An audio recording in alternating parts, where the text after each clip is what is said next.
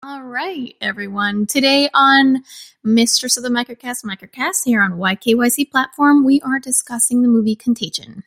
So, it came out uh, a couple years ago, about 2011. So, not brand new, not super old either. And it's got a lot of A-list celebrities in there. Um, Matt Damon, uh, first first and foremost, and you've got Kate Winslet. You have uh, Laurence Fishburne.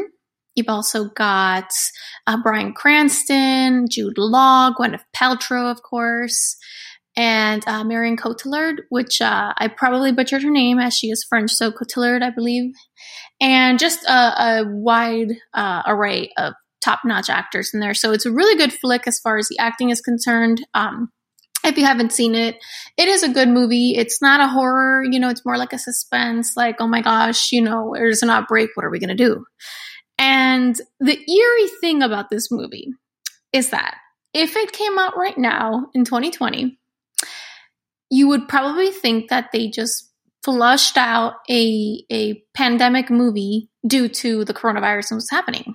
However, this movie came out in 2011. It is not a year old. It is not five years old. It is, it's a lot older than, than what we're dealing with. And it's really creepy because a lot of the things that happened are happening currently.